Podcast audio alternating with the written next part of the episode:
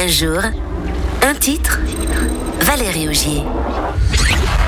dix-neuf cent quatre-vingt-un, Indiana Jones et les aventuriers de l'Arche perdue débarquent sur grand écran. T F un mise sur la saga des Ewing dans Dallas. Et pendant ce temps-là, la blonde californienne Kim Carnes attire l'attention.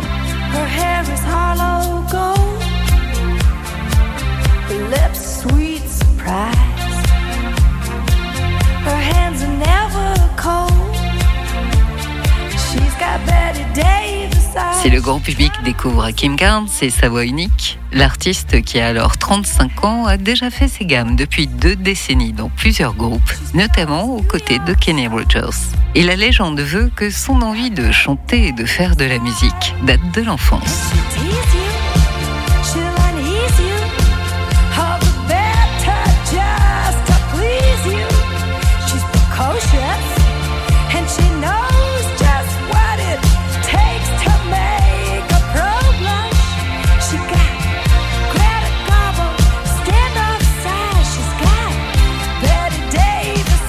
Pourtant, Kim Carnes n'a pas écrit ce titre. Elle a adapté un succès de dix-neuf cent soixante-quinze, signé Jackie DeShannon et Donna Weiss, qui à la base donnait plus dans le répertoire jazz.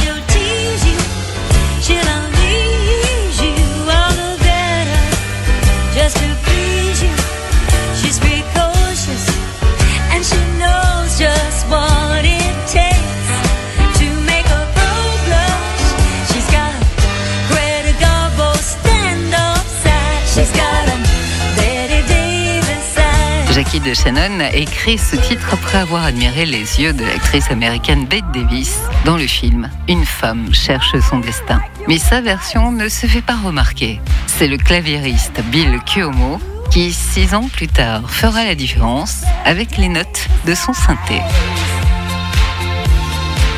Et la voix rocailleuse que Kim Carnes dit avoir forgée dans les salles enfumées des clubs propulse ce titre en tête des ventes au printemps dix-neuf cent quatre-vingt-un.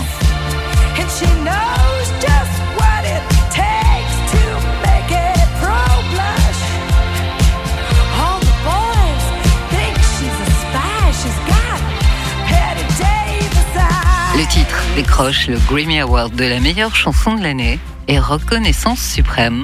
Bette Davis écrit à Kim Carnes pour la remercier de ce titre qui lui a permis de paraître branchée aux yeux de son petit-fils.